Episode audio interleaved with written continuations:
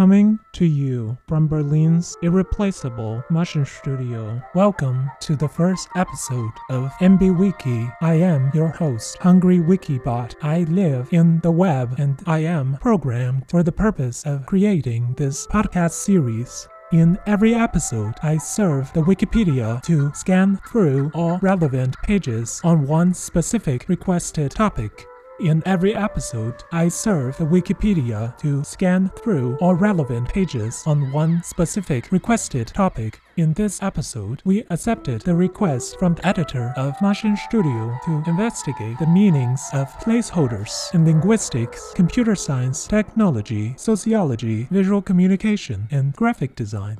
What you are going to hear is the result of my Wikisur narrated by Pony Isaacson, accompanied with ambient music remixed by Love Coaching. Now, let's begin.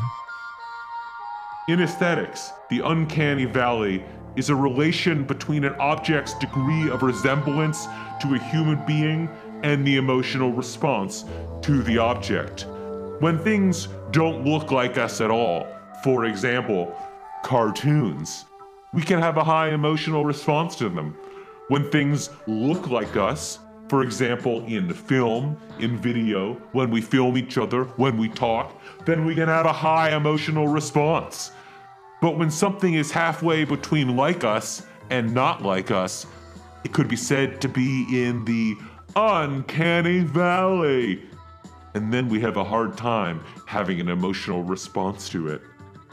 The German equivalent to the English John Doe for males and Jane Doe for females would be Max Mustermann, which means Max example person, and Erika Mustermann, or Erika example person.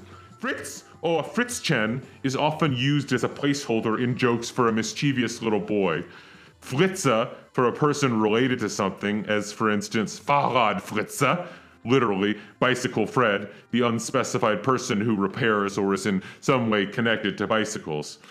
Colorless green ideas sleep furiously. The psychologist Jean Berko Gleason created the WUG test, in which a child is shown pictures with nonsense names and then prompted to complete statements about them. This is used to demonstrate that even young children possess implicit knowledge of linguistic morphology. Here is a WUG test. This is a WUG! Now there is another one. There are two of them. There are two. The correct answer is WUGs. The duck test is a form of abductive reasoning. This is its usual expression. If it looks like a duck, swims like a duck, and quacks like a duck, then it probably is a duck. Is a duck is a duck. Asemic writing is a wordless, open semantic form of writing. The word asemic means, quote, having no specific semantic content, or, quote, without the smallest unit of meaning. The Père David's deer, also known as the milu, is a species native to the river valleys of China. They are known as 四不像 in Chinese myth literally meaning four not alike. It is variously said that the four are cow, deer, donkey, horse, or camel. In oral Chinese, one can also call something that's unrecognizable a 四不像 In Chinese, question words are often used as placeholders. An unspecified object is 什么 or 什么什么 the particle 某 often forms part of a placeholder or substitutes people's actual names. Example 郑某 Example.com, along with example.org and example.net, are domains intended for general use in any kind of documentation, technical or software documentation, manuals, and software configurations. On these websites, you find the statement you may use this domain in literature without prior coordination or asking for permission. Similar to the demonstrative function of example.com, placeholders such as Main Street, Your Country, and Anytown are used in sample mailing addresses. Ruritania is a commonly used as a placeholder country. In Chinese, quote, the place where birds don't poop refers to any rural town with a very small population. In English grammar, the personal pronoun you can often be used in place of one, the fourth person singular impersonal pronoun, in colloquial speech. For instance, brushing one's teeth is healthy, which can be expressed less formally as brushing your teeth is healthy. Colorless green ideas sleep furiously. We use placeholder names when we don't know the real name of the person or we don't want their real name to be known. The most common placeholder name in English is John Doe for males and Jane Doe for women. The placeholder name John Doe has been used since the 14th century. In ancient Rome, the placeholder name was Numerius Negidus. The name means I refuse to pay. In German, the verb freihalten means to hold a place free for someone. One person who is paid to stand in line for another person is a line stander. In Russian, a historical placeholder for personal names used in legal documents and prayers is imyarek, derived from the archaic expression imyarek, meaning having said the name. The word entered into common parlance as well. In politics, a placeholder is an official appointed temporarily to a position with the understanding that they will not seek office in their own right. Ladies and gentlemen, this is a 30 second success spot for Musk Perfume Industries. As those of you who are aware of trends in stink surely know, Musk is the great future. In the future, everyone will want to smell musky. Therefore, get into the musk before the money comes in. Dial www.musk.musk.musk for your first time offer. Musky! Microprinting is the production of a recognizable pattern or characters in a printed medium at a scale that requires magnification to read with the naked eye. To the unaided eye, the text may appear as a solid line, but look closer, you will see the pattern. Some security envelopes have a pattern tint printed on the inside, which makes it difficult to read the contents. Various patterns exist. Lena, or Lena, is a standard image test widely used in the field of image processing since 1973. It is a photograph of the Swedish model Lena Forsen, shot by photographer Dwight Hooker, cropped from the centerfold of the November 1972 issue of Playboy magazine. Alexander Sawchuk estimates that it was in June or July of 1973 when he, then an assistant professor of electrical engineering at the University of Southern California's Signal and Image Processing Institute, SIPI, along with the grad student and the SIPI lab manager, were hurriedly searching the lab for a good image to scan for a colleague's conference paper. They got so tired of their stock of usual test images, dull stuff dating back to television standards from the early 1960s. They wanted something glossy to ensure good output and dynamic range. They wanted a human face. Just then, somebody happened to walk in with a recent issue of Playboy. The use of the image has produced controversy because Playboy is seen by some as being degrading to women, and the Lena photo has been pointed to an example of sexism in the sciences, reinforcing gender stereotypes. Green ideas.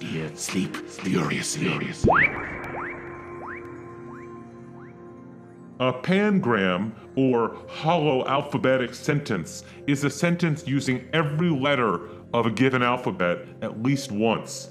Pangrams have been used to display typefaces, test equipments, and develop skills in handwriting, calligraphy, and keyboarding.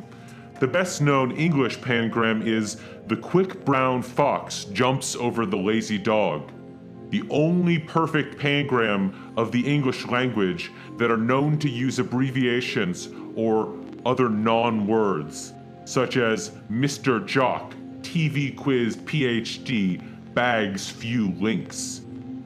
Logographic scripts, or writing systems such as Chinese that do not use an alphabet but are composed principally of logograms, cannot produce pangrams in a literal sense. The total number of signs is large and imprecisely defined, so producing a text with every possible sign is practically impossible. However, the single character 勇 incorporates all the basic strokes to write Chinese character, using each stroke exactly once. In Finnish mythology, the sampo is a magical device or object described in many different ways that was constructed by the blacksmith Ilmarin and brought riches and good fortune to the holder. The sampo has been interpreted as a world pillar, as a world tree, as a compass, as an astrolabe, as a chest containing a treasure, a Byzantine coin die, a decorated Vendel period shield, and a Christian relic. In linguistics, a filler, filled pause, hesitation marker, or planner is a sound or word that participants in a conversation use to signal they are pausing to think but are not finished speaking, such as um, er, or uh. Among younger speakers, the filler like, you know, I mean, okay, so, actually, basically, and right are among the more prevalent. A metasyntactic variable is a specific word or set of words identified as a placeholder in computer science, and specifically computer programming.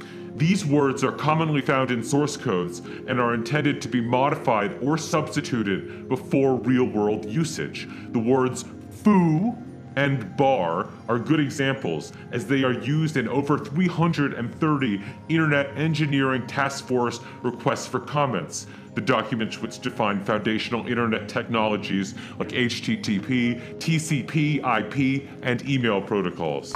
In the context of publishing and graphic design, placeholder text is used to demonstrate the visual form of a document or a typeface without relying on any meaningful content.